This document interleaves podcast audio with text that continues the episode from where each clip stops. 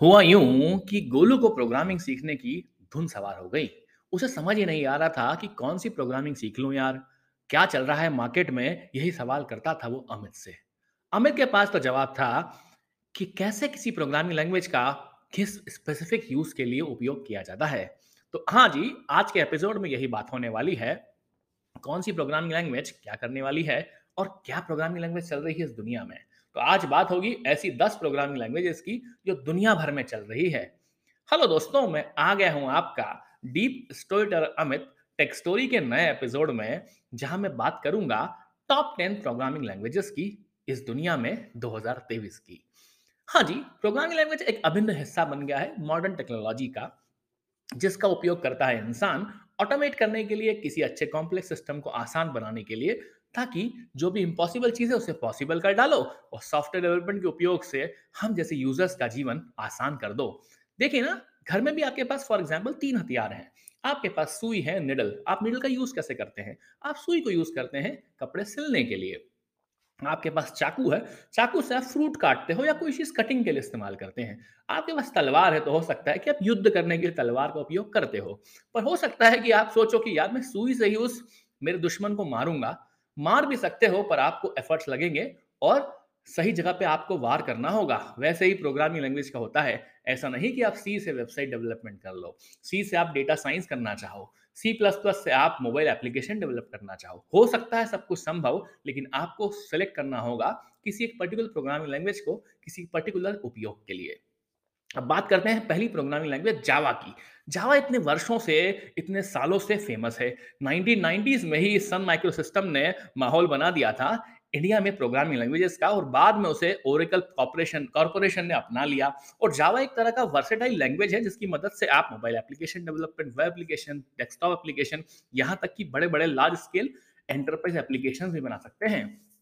थोड़ा दिन से पॉइथन पाइथन पाइथन का माहौल बन गया है। हर इंसान पाइथन की बात कर रहा है, क्योंकि पाइथन को ना यूज़ करना आसान है और सिंप्लिसिटी है उसमें। एक तरह की हाई लेवल प्रोग्रामिंग लैंग्वेज है, जिसकी मदद से आप web application, machine learning, data science और ऑटोमेशन स्क्रिप्ट भी कर सकते हो। इस लैंग्वेज को बहुत सारे डेवलपर कम्युनिटी में यूज़ करते हैं।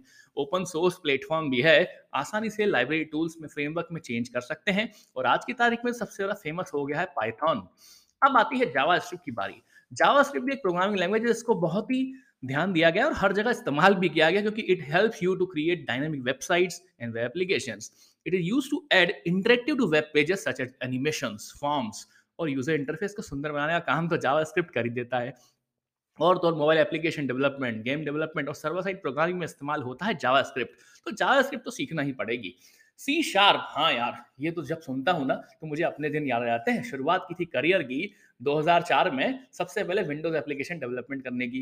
इस्तेमाल कर लिया था सी शार्प। विंडोज़ के डेवलपमेंट करने के साथ साथ वीडियो गेम भी बना सकते हैं आप सी शार्प से। यहाँ तक कि माइक्रोसॉफ्ट ने 2000 में उसको बड़ा फ़ेमस करा था और उसकी सपोर्टिंग लैंग्वेजेस फिर ASP.NET और जमरी जमरीन आ गया, जिसने कि काफ़ी कुछ समय बिताया वेब एप्लीकेशन डेवलपमेंट करने के लिए, मोबाइल एप्लीकेशन डेवलपमेंट कराने के लिए। फिर आती है पीएचपी की बारी। पीएचपी एक तरह का server side programming scripting language था, जिसकी मदद से आप डायनेमिक वेबसाइट बनाते थे।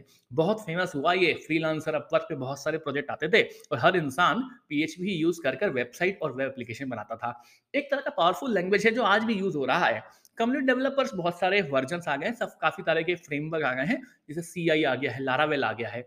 इनको यूज़ करते हैं कोडिग्नाइट और लारावेल की मदद से पीएचपी का इस्तेमाल करके आप commerce websites content management systems और एंटरप्राइज एप्लीकेशन भी बना सकते हैं। फिर आती है सी प्लस प्लस की बारी। सी प्लस प्लस कैसे भूल सकते हैं?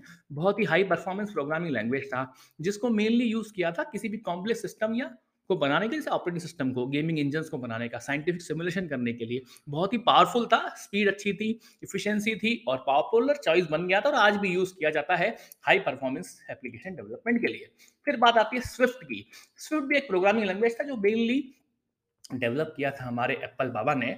एप्पल ने 2014 में बाद में फिर ऑब्जेक्टिव सी आ गया था और मैक के लिए आईओएस के डेवलपमेंट के लिए प्रोग्रामिंग लैंग्वेज चूज़ की जाती थी क्योंकि सेफ्टी थी इसमें स्पीड थी और बहुत ही एक्सप्रेसिव था थी इसका इस्तेमाल की जाती थी। फिर बात आती है अपने एसक्यूएल की। स्ट्रक्चर क्वेरी लैंग्वेज का तो बवाल आज भी चल रहा है, भले ही वो डेटा एनालिटिक्स की बात हो या कहीं भी हो। आ गया है नो एसक्यूएल लेकिन एसक्यूएल प्रोग्रामिंग लैंग्वेज को लोग छोड़ नहीं पा रहे हैं, क्योंकि ये बहुत ही आसान तरीका है जिससे आप किसी भी डेटाबेस में डेटा को मैनिपुलेट कर सकते हो इंसर्ट अपडेट डिलीट कर सकते हो, और किसी भी किसी भी एप्लीकेशन का मेन जो बोलते ना कि बैकबोन होता है, वो डेटाबेस होता है फाइनेंस के लिए हेल्थ केयर के लिए ई कॉमर्स के लिए। रूबी भी एक तरह का डायनेमिक प्रोग्रामिंग लैंग्वेज है बहुत ही फ़ेमस हुआ था वह एप्लीकेशन डेवलपमेंट करने के लिए, और आज भी इसको यूज़ कर रहे हैं 2030 तेईस में भी, क्योंकि इसके एक्सटेंसिव लाइब्रेरी टूल्स हैं फ्रेमवर्क है। आजकल बिगिनर्स सुनने लग गए हैं कि भैया रूबी पे काम करना है। फिर आती कोटलिन की बारी। कोटलिन भी एक तरह का मॉडर्न प्रोग्रामिंग लैंग्वेज है जो कि मेनली यूज़ करते हैं डेवलप करते हैं एंड्रॉइड एप्लीकेशन डेवलपमेंट के लिए। क्योंकि दुनिया में एंड्रॉइड पे चल रही है, आपको पता ही है। भले ही आई आ गया, लेकिन अंततः सब कुछ चल रहा है आज भी एंड्रॉइड के ऊपर। तो यार, मुझे लगता है ना कि जावा कोटलिन तो सीखना ही है। पाइथन भी सीख लो तो जीवन आसान हो जाएगा। और एसक्यूएल अगर आ जाएगा तो आप डेटा में किंग बन जाओगे। इन चार प्रोग्रामिंग लैंग्वेजेस को सीख लोगे ना तो मुझे लगता है जीवन आसान हो जाएगा। हेलो दोस्तों, यही बात करनी थी आप लोगों से। उम्मीद है आपको आज का एपिसोड अच्छा लगा होगा लगा होगा हमेशा की तरह। नेक्स्ट एपिसोड के लिए इंतज़ार करें। सुनते रहे जब तक मेरे पॉडकास्ट टेक्स्टोरी को जियो सावन गाना पे और बात होती रहेगी यहीं पर। इंस्टाग्राम पे तो आप मुझे मैसेज देते ही हैं पर्सनली